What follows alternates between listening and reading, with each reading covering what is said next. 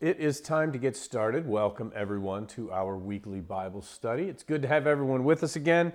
If you were with us last week, we made it almost through the first two paragraphs of the book of Job. And tonight we are going to continue in the book of Job with some questions. The big question why did God persecute Job? Why? Well, we'll get to that and a number of other questions along the way. If you have your Bible with you, open it to Job chapter 1. and in fact, we can just start by, we'll just reread Job 1 1 through 5. That's Job chapter 1. If you're wondering where Job is, it comes right after Esther. Uh huh. Right after Esther, and is it right before the Psalms? And right before the Psalms. It's in the poetry section, or the, the, uh, the writings. Job chapter 1, verse 1. We need to start with prayer. We'll pray first. Good call. Lord, as we open your word tonight, we hope that you will help us to understand, show us where we might misunderstand, and help us get to know you better. We love you and thank you for the blood of the cross of your Son, Jesus Christ, most of all. We pray all this in Jesus' name. Amen. All right. Job chapter 1, verse 1 There was a man from the land of Uz whose name was Job, and that man was perfect and upright, and one that feared God and eschewed evil. And there were born unto him seven sons and three daughters. His substance also was 7,000 sheep and 3,000 camels and 500 yoke of oxen and 500 she asses and a very great household, so that this man was the greatest of all the men of the east. And his sons went and feasted in their houses, every one on his day, and sent and called for their three sisters to eat and to drink with them. And it was so, when the days of their feasting were gone about, that Job sent and sanctified them, and rose up early in the morning and offered burnt offerings according to the number of them all. For Job said, It may be that my sons have sinned and cursed God in their hearts. Thus did Job continually. Job 1 1 through 5. now, in the past, I've read this section, and particularly verses 4 and 5, and I've just kind of glossed over them. But this time I stopped and I asked, what does it mean? What does it mean that after the days of their feasting that Job sent and sanctified them? And why would Job be concerned that his children might curse God in their heart? And why would Job think that he could offer sacrifices on behalf of his children? And I also noticed that this wasn't a one time occurrence. The scripture says that Job did this continually. So, what's that all about? Well, if you have a New King James, the New King James publisher's introduction reads this way Job. And then it says, the book begins with a heavenly debate between God and Satan. But that's not true. We just read where the book begins. It begins with a description of Job and his children before the interaction between God and Satan. The book begins by rec- recounting that Job's children engaged regularly in rounds of feasting, each on his day. so they engaged in what we might call partying, eating and drinking. Perhaps this was in the Eastern, the ancient Eastern tradition, even modern, to have a circuit of regular celebrations, each on his day, perhaps each one on their birthday. And they would have this circuit of partying that became a staple of the family life. and according to the scripture here, this partying concerned dad. Dad was worried about the partying. He was concerned that while engaging in this habitual circuit of partying that his children were vulnerable to cursing God in their hearts. We're told here that after one such circuit, Job sent and sanctified them. So this implies that he checked on them and that he perhaps told them to practice some ritualistic act of cleansing, like bathing or changing of clothes and washing. And we'll see later where I get that. When we're not told exactly what the sanctification consisted of, but we're then told that Job offers burnt offerings for each of his children, indicating that the family had developed a certain habitual religious practice that coincided with the habitual circuit of partying that the children engaged in. now, where would Job have gotten the idea? So we answered the question of uh, sanctification. Why did he sanctify them?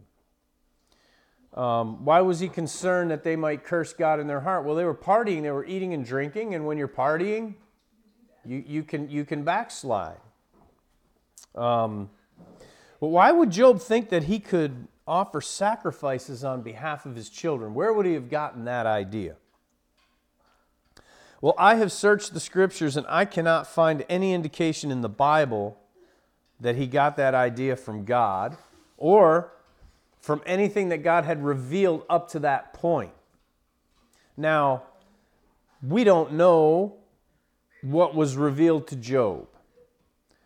Uh, we don't know that, that Job had ever received any special revelation from God prior to this story. So uh, we can assume, though, that Job would have been operating under the whatever he knew about God's general revelation, that revelation that had been made through Adam and Abel and Noah and Abraham. Job was a son of Abraham through Esau. And so we don't know that these revelations at this time, this is before the Exodus probably, we don't know that these revelations were written down at the time. Um, but they were all recorded later by Moses, so we have them. And we can assume that Job had knowledge of them because we're told that he feared God. And God had apparently accepted his faith at some point because last week, when we read in the discourse between Job and uh, between God and Satan, that God said he was an upright man and just, and feared God. And God called him my servant Job, right? So God had apparently accepted his faith, and Job believed. so he had revelation of God if not directly from God. So let's take a look. Now I'm back to the question: Where did Job get the idea he could he could offer sacrifice for his children? Let's take a look at every instance of sacrifice that Job could have been aware of before Moses and the law, and where he might have gotten the idea, because the story takes place before Moses and the law, long before. Um, where could he have gotten the idea that he could make sacrifices for his children? So to, to start, we're going to go to Genesis chapter 3 and verse 21, and we're going to start with the very first sacrifice recorded in the Bible. Genesis chapter 3 and verse, I'm sorry, not verse 1. Genesis chapter 3, verse 21. Genesis chapter 3, verse 21 Unto Adam also and to his wife did the Lord God make coats of skins and clothed them. So, this is the first sacrifice made by Jesus Christ Himself for Adam and Eve. And this teaches us an important lesson. This is an important general revelation that God can intercede for man and that God can offer a sacrifice on man's behalf. Because Adam and Eve didn't offer the sacrifice, God did it on their behalf. He has that position, he has that authority to do that.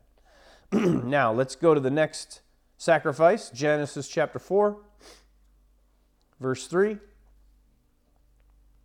And in the process of time, it came to pass that Cain brought of the fruit of the ground an offering unto the Lord, and Abel he also brought of the firstling of his flock and the fat thereof.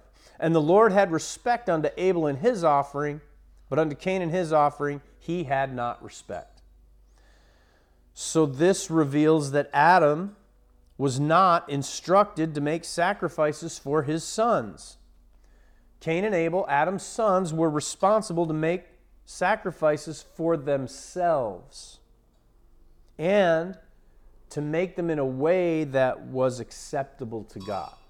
So, this is another, uh, what we would call a general revelation. now, we're not given precise details of God's instructions on how this was to be done, but there's only so much room in the Bible, right? I mean, as it is, the Bible is already a very thick book with very thin pages and very small print. So I'm convinced that God included all the information that we need for a, for a man to have a perfect understanding of God's will on any subject, any question, any topic. It's all in here. But there's only so much you can put in here, right? And people ask, by the way, is the Bible we have today inerrant and inspired? Is the Bible we have today inerrant and, and inspired? Well, this is a question we'll address in more detail sometime in the future, Lord willing. But my short answer is yes. It's inerrant and it's inspired. I'm convinced that the perfect will of God on every subject can be found in this book. Had a conversation with a guy this week who said that this book is it's a translation of a translation of a translation, and those translations were made by the biggest corporations in the world. And that he knew God because God was in his heart, and he didn't believe in man made religion. And my daughter, my, my 17 year old daughter, pointed out that a, a God in God in your heart is man-made religion. So I sent him that today. Uh, I'm sure I'll hear back from him. Um, now, where was I here? oh yeah, the Bible. Is it is it inerrant and is it inspired? Yes, it is. If you want to know the truth on anything, it's in here. Uh, anything moral, spiritual, anything of, of, of import. This will not tell you the precise way to build a bridge from here to San Francisco. It won't give you the measurements, but it will teach you how to get it done. Okay. Now, by the stories of the killing of the animals in Genesis 3 and the story of the sacrifices of Cain and Abel, Job and his children could know the perfect will of God when it came to how to make an offering to the Lord. Now, I, I doubt at the time of Job that the stories of Adam and Cain and Abel, I doubt they were written down. Um, but they were known. And the general revelation is that adult men were to make a blood sacrifice to God of their own free will. Um, and there's, there's more Job may have known just by general revelation. Um, let's go to Genesis chapter 4, verse 26. Same chapter, just hop up to verse 26. And to Seth, and to Seth, to him also there was born a son, and he called his name Enos. Then men began to call upon the name of the Lord. so if a man wanted communion with God, he had the ability to call upon him. And by calling upon the name of the Lord, a man professed his belief that God is. Right? And we know from earlier revelation that those men would have made offerings according to the pattern of righteous Abel. we know this because after this verse in Genesis, after the last verse in Genesis 4:26, the entire chapter of Genesis 5 is the genealogy of the godly line all the way back from Seth to Noah, memorializing those who made offerings that were acceptable to God. Now let's go to the next Genesis 8 the next sacrifice, offering, altar. Genesis 8, starting in verse 19. it's actually in the middle of, uh, uh, it's actually verse 20, I think. Let's see here. Genesis 8, right? Verse.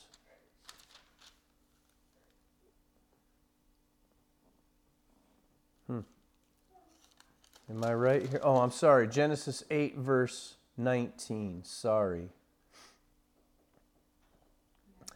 There's a big heading in between here in my Bible, and it's got me all messed up. Genesis 8, starting in verse 19. After Noah and all the animals came off the ark, we read that. Noah builded an altar unto the Lord, and took of every clean beast and every clean fowl, and offered burnt offerings on the altar.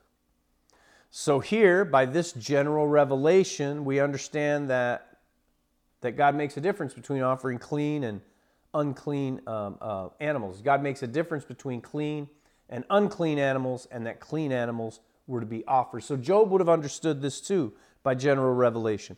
Now let's go to the next sacrifice in Genesis chapter 12. Genesis chapter 12, verse 7. Genesis 12, 7. And the Lord appeared unto Abram and said, Unto thy seed will I give this land. And there he builded an altar unto the Lord who appeared unto him. And he removed from thence unto a mountain on the east of Bethel and pitched his tent, having Bethel on the west and Ai on the east. And there he builded an altar unto the Lord and called upon the name of the Lord. So, by these uh, by knowledge of these events, Job would have known his patriarch Abraham to have kept the faith by making proper offerings to God. We see the connection between Abraham and the righteous line of Seth right here and in the next scripture in Genesis chapter 13, the very first verse. Genesis 13, 1, and Abram went up out of Egypt, he and his wife, and all that he had, and Lot with him into the south. And Abram was very rich in cattle and silver and gold, and he went on his journeys from the south even to Bethel, unto the place where his tent had been at the beginning between Bethel and Ai, unto the place of the altar which he had made there at the first, and there Abram called upon the name of the Lord. Again, connecting Abraham to the righteous line of Seth. So Job would have known that Abraham continued to have communion with God. Why? Abraham, Abraham called upon the name of the Lord, and Abraham made the appropriate sacrifice. Next, we'll go to Genesis 13 17. Genesis 13 17, God says to Abraham, Arise, walk through the land in the length in the length of it and the breadth of it, for I will give it unto thee. And Abram, and Abram removed his tent and came and dwelt in the plain of Mamre, which is in Hebron, and he built there an altar unto the Lord. And then we come to the offering of Isaac. If you go to Genesis chapter 22, Genesis chapter 22. Starting in verse 9, we get to the sacrifice, the offering, I'm sorry, of, of Isaac on Mount Moriah. Genesis 22 9. And Abraham built an altar there, and he laid the wood in order, and bound Isaac his son, and laid him on the altar upon the wood. So we stopped there. When I did this study, I decided I'm going to cover every sacrifice, every altar, every offering that's in the Bible that Job might have known about. And so when we get to this story, we have to ask is this a story that Ishmael and the rest of Abraham's sons would have told their children? Remember, um, Ishmael and the other sons of Abraham all generally ended up toward the east.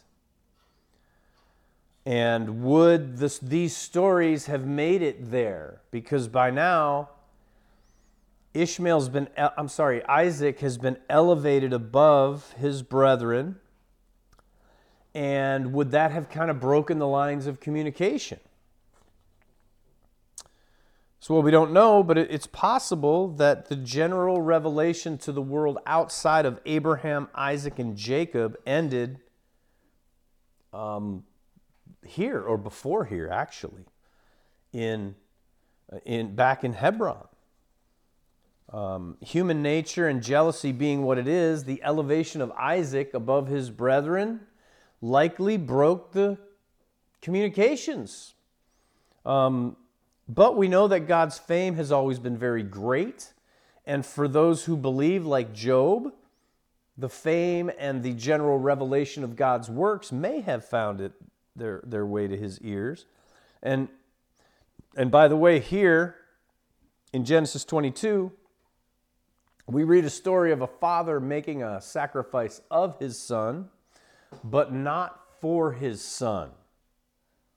And of course, this is a picture of God sacrificing his only son for the whole world on the same mountain, in the same place. Jesus Christ would be offered for the sins of the world, his death, burial, and resurrection being our hope for salvation. That's what this is a picture of. But nowhere so far in the scripture have we found any indication that God instructed any man to make sacrifices for his own children or for other people. All right, now let's conclude this part of the study. We'll look at the rest of the offerings of which Job may possibly have been aware. Uh, Genesis 26, verse 24. Genesis chapter 26 and verse 24. And the Lord appeared unto him, Isaac, the same night, and said, I am the God of Abraham thy father. Fear not, for I am with thee, and will bless thee and multiply thy and, and multiply thy seed for my servant Abraham's sake. And he, Isaac, builded an altar there and called upon the name of the Lord. So again, this connection back to Seth and the godly line that goes all the way back to righteous Abel. And Isaac makes an offering here for himself. He doesn't make an offering for anyone else. Now let's go to Genesis 35. Genesis chapter 35 and verse 1. and we again check in with Jacob. And God said unto Jacob, Arise and go up to Bethel and dwell there, and make there an altar unto God, the God that appeared unto thee when thou fled from the face of Esau thy brother. Then Jacob said to his household and to all that were with him, Put away the strange gods that are among you, and be clean, and change your garments, and let us arise and go up to Bethel, and I will make there an altar unto God, who answered me in the day of my distress, and was with me in the day, I'm sorry, and was with me in the way which I went. And they gave Jacob all the strange gods that were in their hand, and all their earrings which were in their ears, and Jacob hid them under an oak which was by Shechem. Now, where did all these strange gods come from? Where had Jacob been? Does anyone remember where Jacob had been? Remember, Jacob went back east and he spent a long time, right, working for Laban, and he was d- dwelling among the men of the east. And he had just recently come back into Canaan. And so he built an altar there, and he called the place El Bethel. And then in verse 10, and God said unto him, Thy name is Jacob, thy name shall not be called any more Jacob, but Israel shall be thy name. And he called his name Israel. So you remember Jacob, he had wrestled with God back in chapter 33, and Israel literally means struggles with God. And so Jacob had been back east, right, among the family of, uh, well, originally Abraham, but his mother. And, and so, and here we have a situation that looks similar to Job's. Because Jacob is told to make an altar and he feels the need to sanctify his family. Right? And, and, and his concerns about the state of their spiritual well being are well founded because he finds a bunch of idols among them. Right? Now, there was no written law that said, Thou shalt have no other God before me, thou shalt not make unto thee any graven image. Okay, Exodus 23 had not been given yet. But obviously, Jacob knew that the false idols were an offense to God. And so he sanctifies his family. He says, Clean up your act. I'm going to have to go before God here. And then with the idols, he doesn't, uh, he doesn't destroy them, he hides them. And no one is punished for their idolatry. And again, this is before the law was given. And, and we know, we know, because of God's continuing revelation, which we have a lot more of now than Job had or, or than Jacob had. We know from Romans 7:13 that the law was given that sin might become exceeding sinful, right? Meaning that the law showed men the actual gravity of sin, the actual serious nature of sin, which Jacob didn't fully comprehend back then. It was before the law. The law would later demand that those worshiping idols be put to death. But Israel hadn't received that law yet. And to the point of our study, though, we have no record of Jacob making an offering for his family. But we certainly have the sense that he needed to sanctify them before he made his offering. Um, but since the timeline's not perfectly clear, and Job's story may have taken place during Jacob's lifetime, it's, it's pretty unlikely that Jacob had heard of or read about Job sanctifying his family. I mean, it's as likely that Job had heard something about Jacob that Jacob had heard something about Job. So I suspect that this sense of needing to clean up everybody's act, that this came from somewhere else. Um, from back east. Okay, now the next time we see an altar to the Lord is going to be with Moses, and that's going to be in Exodus. Exodus chapter 17. Exodus 17, starting in verse 8. and so this is about two months after Israel left Egypt, and it's just a week or two after the manna came down from heaven and God caused the, the water to come out of the rock at Horeb. So we're early in the Exodus here. And we read in Exodus 17 8, Then came Amalek and fought with Israel at Rephidim. And Joshua discomfited Amalek and his people with the edge of the sword. And the Lord said to Moses, Write this for memorial in a book and rehearse it in the ears of Joshua. For I will utterly put out the remembrance of Amalek from under heaven. And Moses built an altar and called the name of it Jehovah Nissi, for he said, Behold, the Lord has sworn that the Lord will have war with Amalek from generation to generation. So Moses builds an altar, and again, we have no record of the offering made, but the making of an altar implies an offering. Um, but again, now we're at a point in the timeline where it's unlikely that this event occurred uh, before Job or, or at a time Job could have heard. This is after Job. This is after Job had died.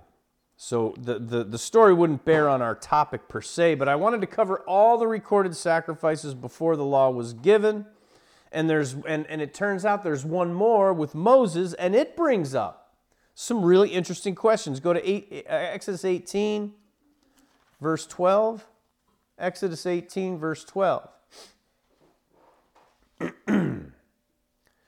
Exodus 18:12 reads, "And Jethro, Moses' father-in-law, took a burnt offering and sacrifices for God. And Aaron came and all the elders of, of Israel to eat bread with Moses' father-in-law before God." That's uh, Okay, and then as you read the story the next day, Jethro saw the enormous responsibilities Moses was burdened with. Remember, he was judging Israel.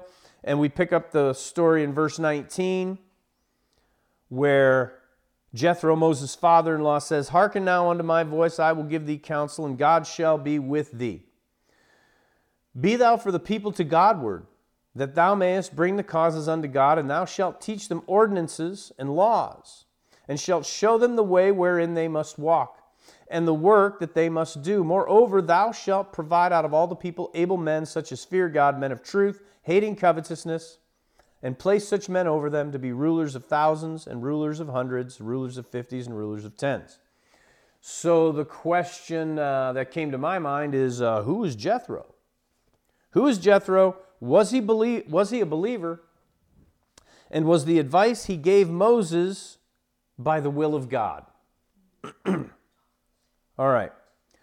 So, first of all, it's been taught, and you may have heard that Jethro is called by three different names in the Bible um, Jethro, Reuel, and Hobab. Well, the, the Jewish Mishnah claims that Jethro had seven names, but that's extra biblical. And for simplicity's sake, I like to refer to one Bible. And I prefer the King James, so we're going to go with that Jethro, Reuel, and Hobab. So let's start with the first name that appears in the Bible, Reuel.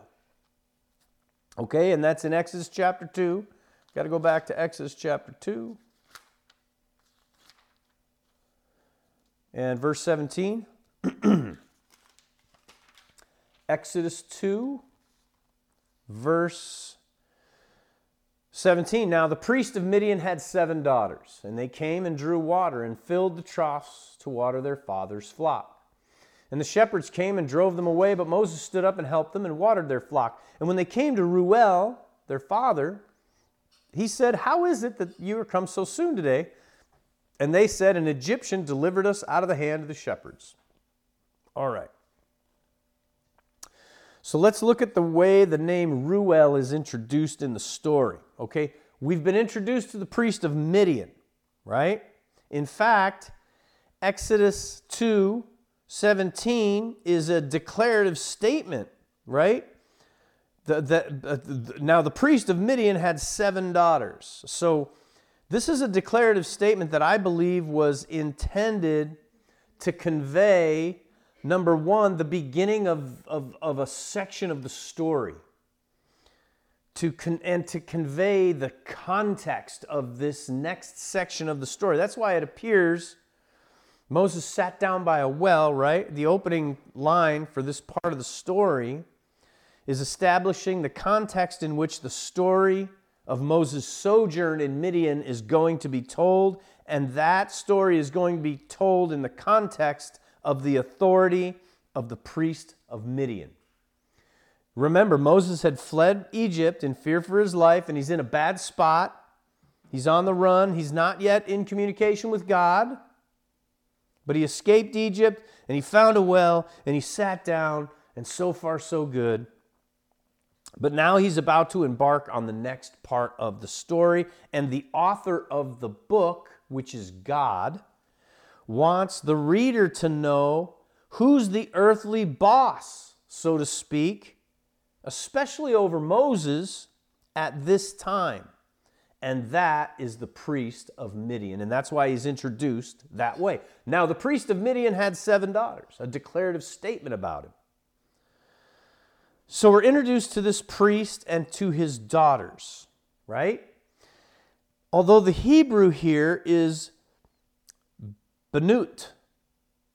And when you put that in Google Translate, it doesn't say daughters, it just says girl. So it could be translated simply as girls.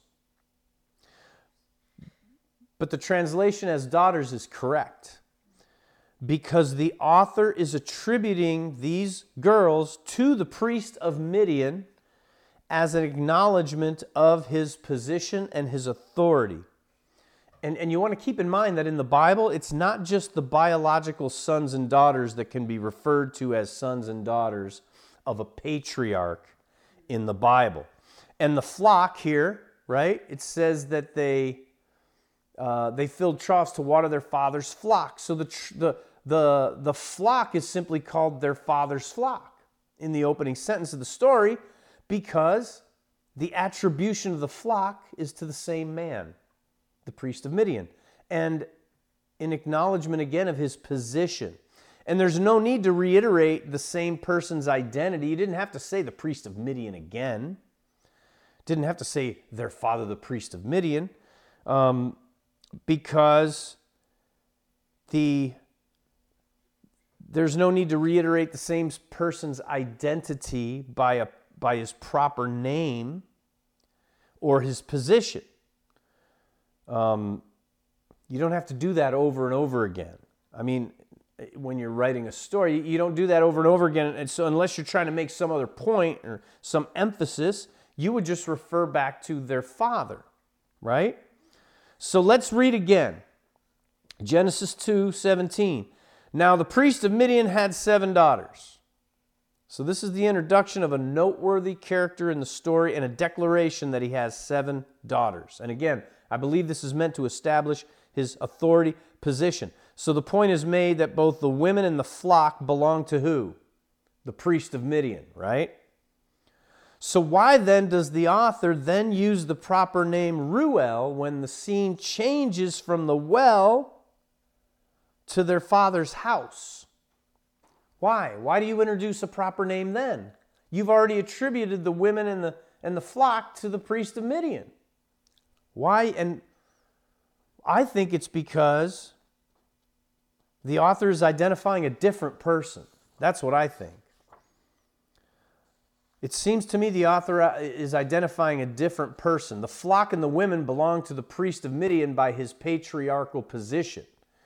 But their biological father, in the sense that we would think of their father, is a man named Reuel, probably a younger man in the tribe. And, and, and Reuel, by the way, will not be mentioned again at all, depending on your translation, but um, he won't be mentioned again during Moses' time in Midian at all. But Jethro, the priest of Midian, will figure quite prominently in Midian with Moses and afterward. Reuel, on the other hand, is definitely the father of Moses' wife Zipporah, right? According to Exodus 2:21, he gave Zipporah uh, to Moses as a wife, and he's called Moses' father-in-law. And so Reuel would be Moses' father-in-law as we think of a father-in-law.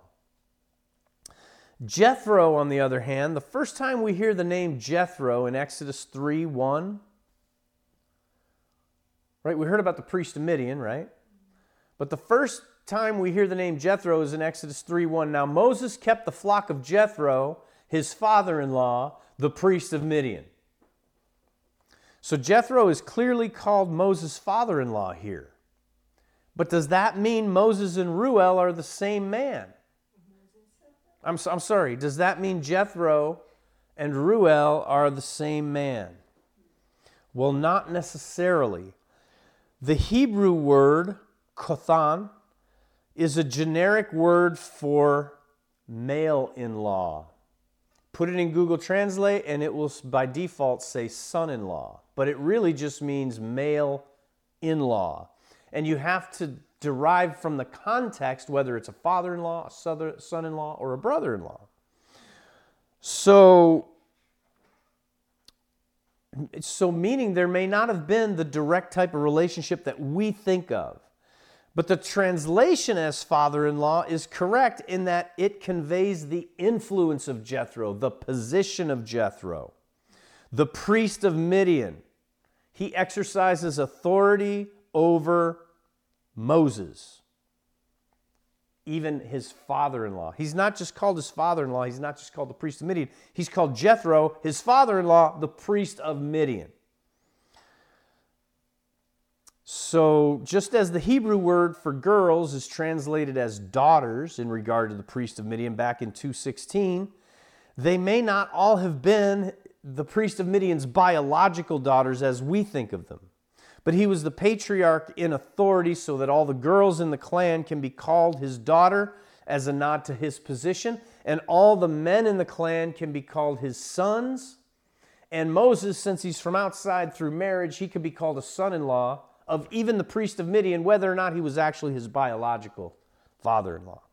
So the idea of the text acknowledging Jethro's authority position is reinforced, by the way, when Jethro is called by both his name and his title, father in law, as in what we just read, Jethro, Moses' father in law, we just read Jethro, his father in law, the priest of Midian, and he's called by his name and his title seven times throughout the story. Even though eight other times he's referred to simply as his father in law. Or just as Moses' father in law. But seven times he's referred to as his father in law, priest of Midian, or Jethro, priest of Midian, Moses' father in law, as if to emphasize his position. The repetition of the name and the title conveys position and authority. So, I posit that Reuel and Jethro may not have been the same man, and the text is emphasizing the authority position held by Jethro. Now, a third name is associated with the priest of Midian, and that's Hobab. And for that, we got to go to Numbers chapter 10, Genesis, Exodus, Leviticus, Numbers chapter 10. Genesis 10, um, I'm sorry, uh, Numbers chapter 10, verse 29. Numbers 10, 29. And Moses said unto Hobab, the son of Raguel the Midianite, Moses' father in law, We are journeying unto the place of which the Lord said, I will give it to you. And then the story goes on. And, and, and knowing the, the Hebrew here, it's, it's difficult to tell whether Hobab or, or this guy Reguel, it's hard to tell who's being called Moses' father in law. But it seems that Hobab, well, it's clear that Hobab is the son of Reguel, right?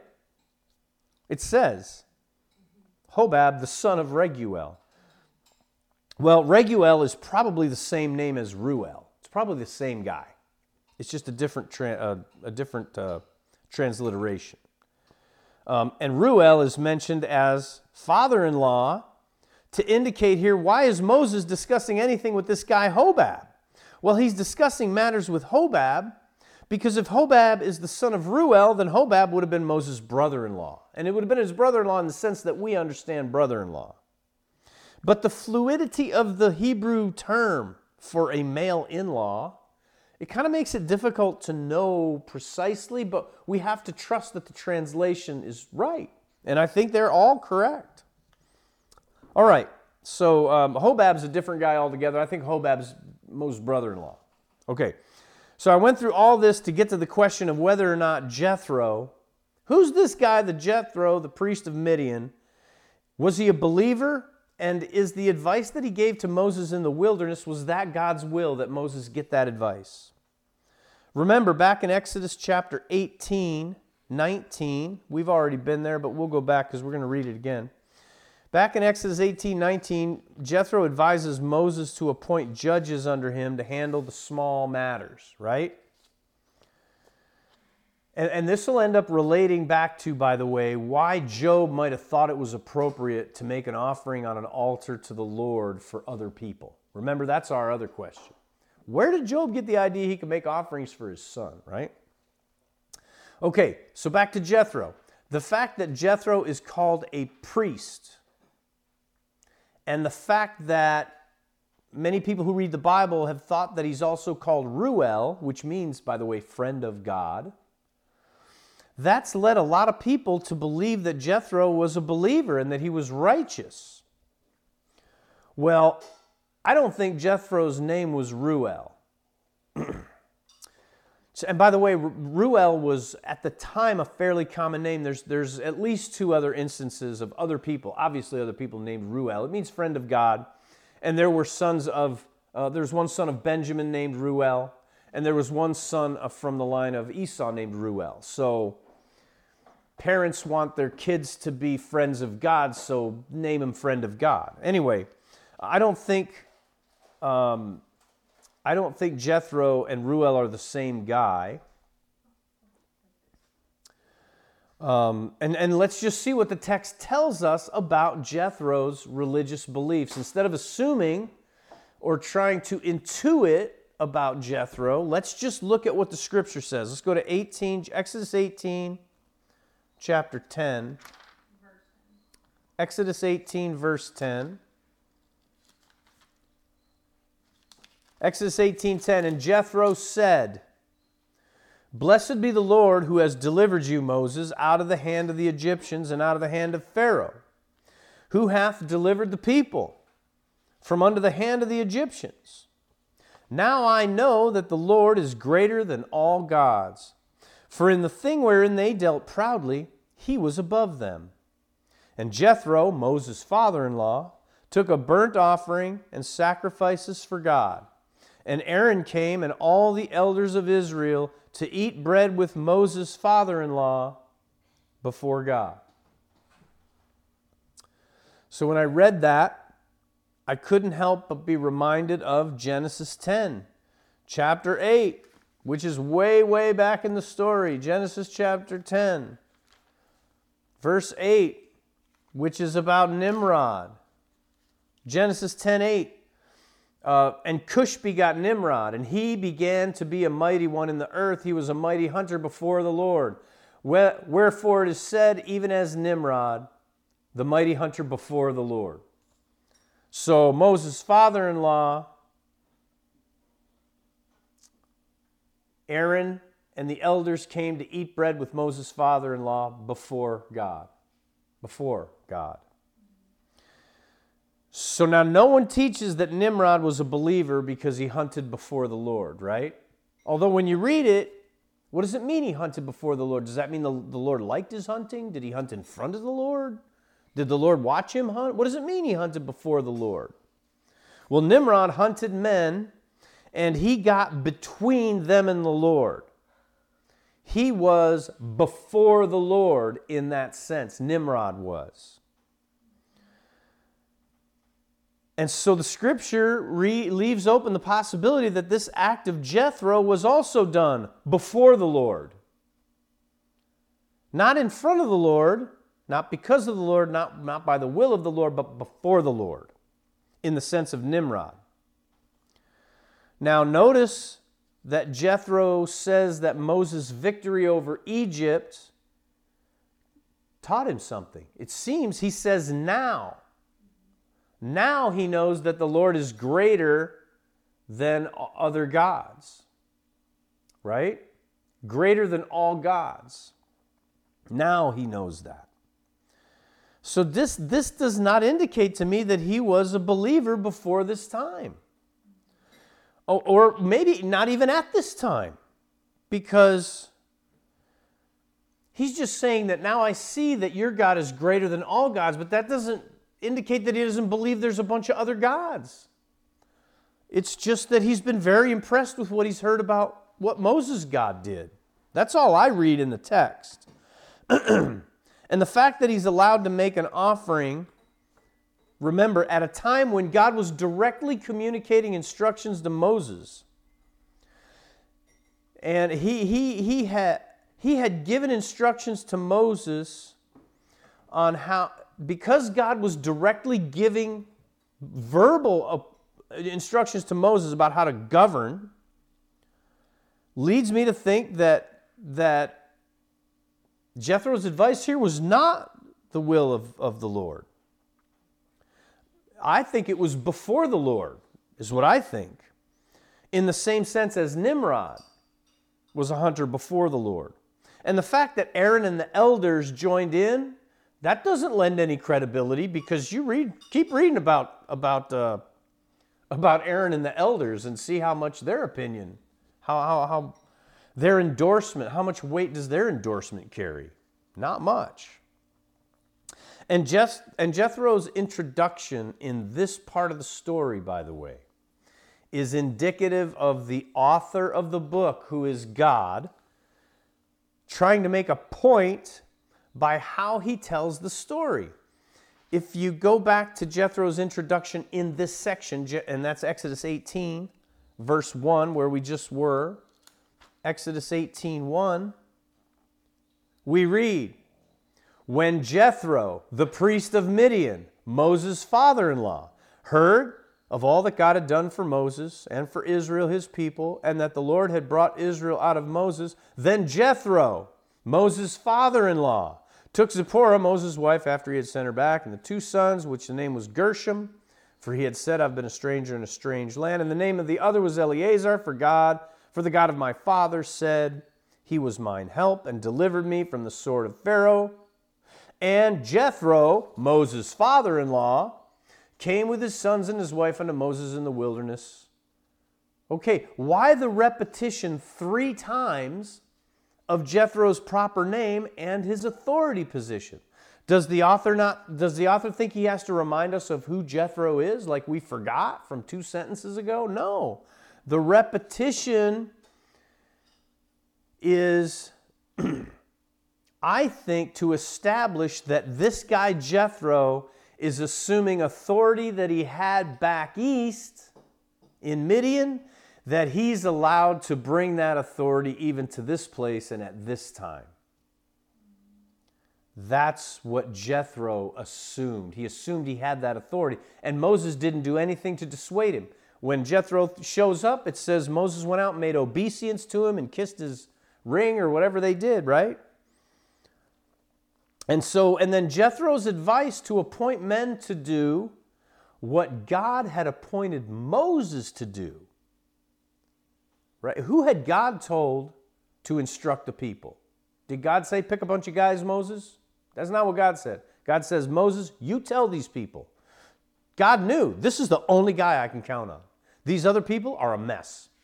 God knew that. Now, Jethro didn't know that. What did Jethro know? He knew what he learned back east. Well, God knew the situation.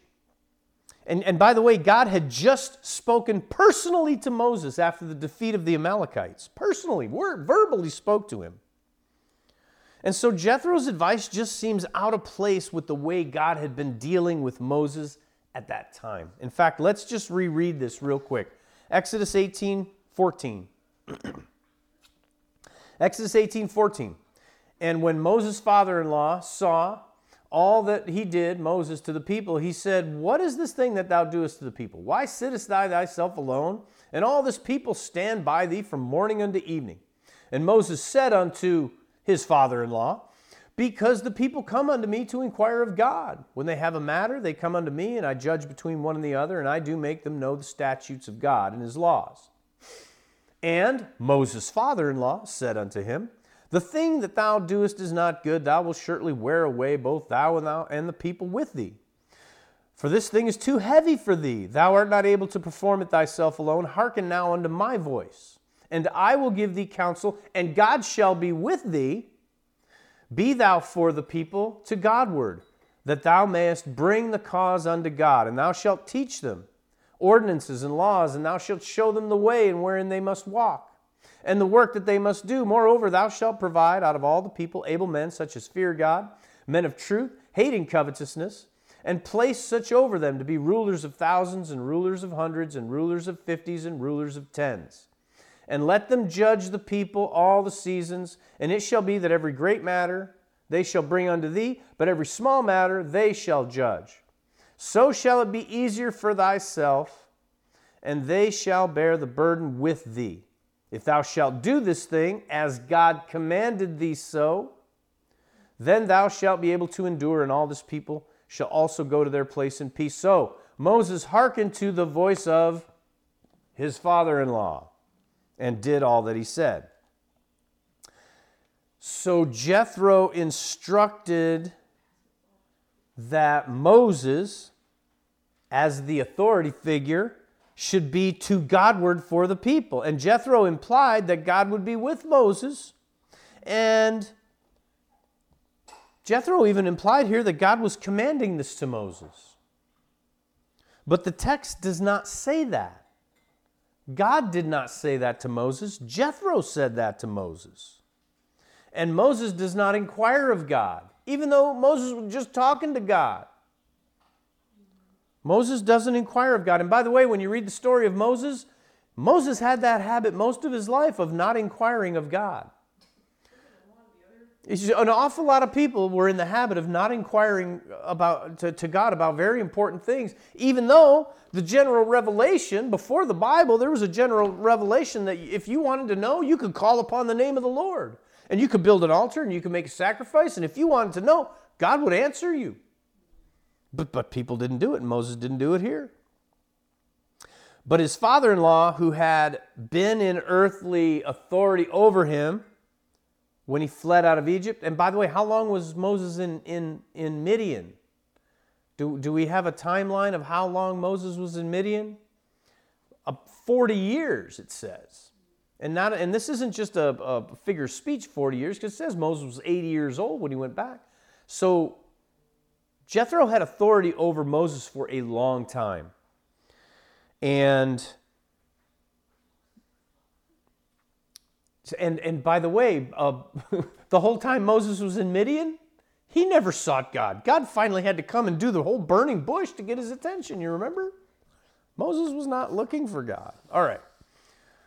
And by the way, Moses separated God, uh, uh, I'm sorry, uh, God separated Moses from Jethro, the priest of Midian, Moses' father in law, in similar fashion as he had separated Abraham from his family.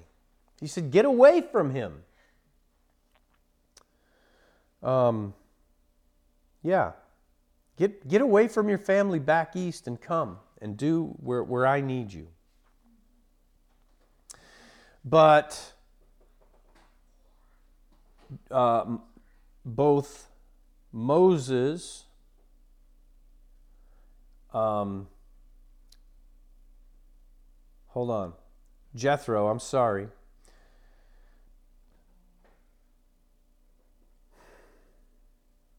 Both Job and Moses, I'm sorry, no.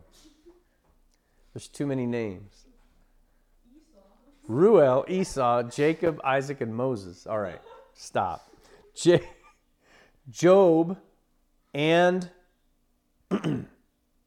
and say I'm sorry. Job and Jethro are both members of families from back east. Remember where Job was? The land of Uz, which is out east in Moab, right? And there it appears Jethro and other, me- other men of authority had presumed that they could appoint themselves as priests and they could make intercession with God for their families and for other people. What are the odds that the richest guys would put themselves in charge even of the religion? What are the odds that that would happen? That the richest, most powerful guy would say, I'm your way to God. So it seems that's what uh, the families back east did. That's what Jethro appears to have done. But this is never shown to be the case in the godly line from Abel all the way to Moses. This is not the case. You're not allowed to appoint yourself a priest. There's no intermediary between you and God. You want to, you want to hear from God? Build an altar and call upon the name of the Lord. And so the scripture indicates that Job got the idea that he could make a sacrifice and intercession on behalf of his children from the other men of the east with whom he dwelt.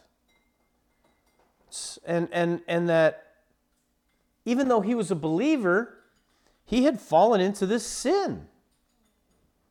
And, eh, and it, perhaps he had not really raised his children in the proper fear and admonition of the Lord.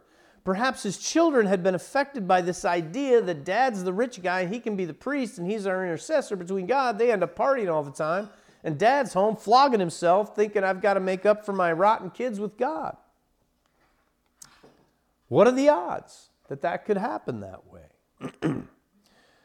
so, and, and even though God had graced out Job long before, God had recognized Job's faith and called him upstanding, called him my servant. So he had graced Job out. But Job was found to be in error in this thing. And it's quite possible that this was the reason God chose to take corrective action in the life of Job. I've always wondered why did God allow Satan to per- persecute Job? God says Job's an upright guy, he's perfect, he's my servant. He fears God, he eschews evil, so why would God let Satan do this?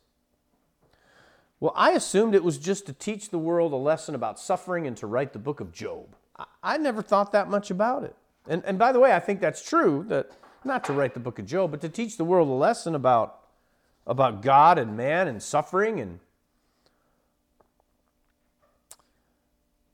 But having studied through this, I've got to consider that God was also seeking to teach Job a lesson. Um, and for a reason. God wanted to purge the pagan influences out of Job's life. And in doing so, make a record for the world that became the book of Job. Whom he loves, he chastens, right? So God needed, God loved Job. In fact, let's just reread real quick Job 1 1 through 6, real quick. There was a man in the land of Uz whose name was Job, and that man was perfect and upright, and one that feared God and eschewed evil. And there were born unto him seven sons and three daughters. His substance also was seven thousand sheep and three thousand camels and five hundred yoke of oxen and five hundred she asses and a very great household, so that this man was the greatest of all the men of the east. And his sons went and feasted in their houses, every one in his day, and sent and called for their three sisters to eat and drink with them. And it was so when the days of their fasting, when the days of their feasting were gone out, that Job sent and sanctified them, and rose up early in the morning and offered burnt offerings according to the number of them all. For Job said, It may be that my sons have sinned and cursed God in their hearts. Thus did Job continually. So that last line, thus did Job continually. This reminds me of Genesis 6.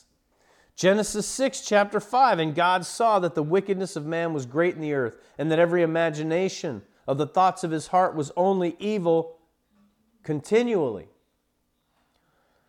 And it repented the Lord that he had made man on the earth, and it grieved him at his heart. So, here was a man God loved. God graced him out, God loved him. And here he is falling into the habitual error and sin to the detriment of his own children, who, in fact, by the way, belong to the one who is in ultimate authority God. All the children are God's sons and daughters. We can all be called, in, in, in one sense, the children of God. Even the lost are still the children of God in a sense. And God's determined to preserve as many of his children as he can. So, could it be that this continual practice that had infected Job from his pagan neighbors and the results of that now bearing fruit, bitter fruit within his own family, among his own children, that that caused God to decide to do something about it? Perhaps God decided to embark on a mission to chasten Job, to purge out the pagan practices and beliefs that were affecting his people and their children and their children's children and their children. God sees the big long picture. And so God decided to do something about it and to record it for all time and that's the book of Job.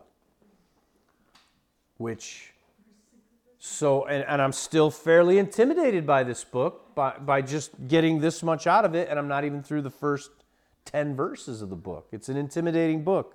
But so we'll see. We'll, we'll continue to study this book to find out what else we learn, and we'll return next week, Lord willing. Until then, may the grace of God go with you, and may the peace of Jesus Christ be upon you. Let's pray, Lord. Thank you for the book of Job. Thank you for this group to hear and to study alongside and to help.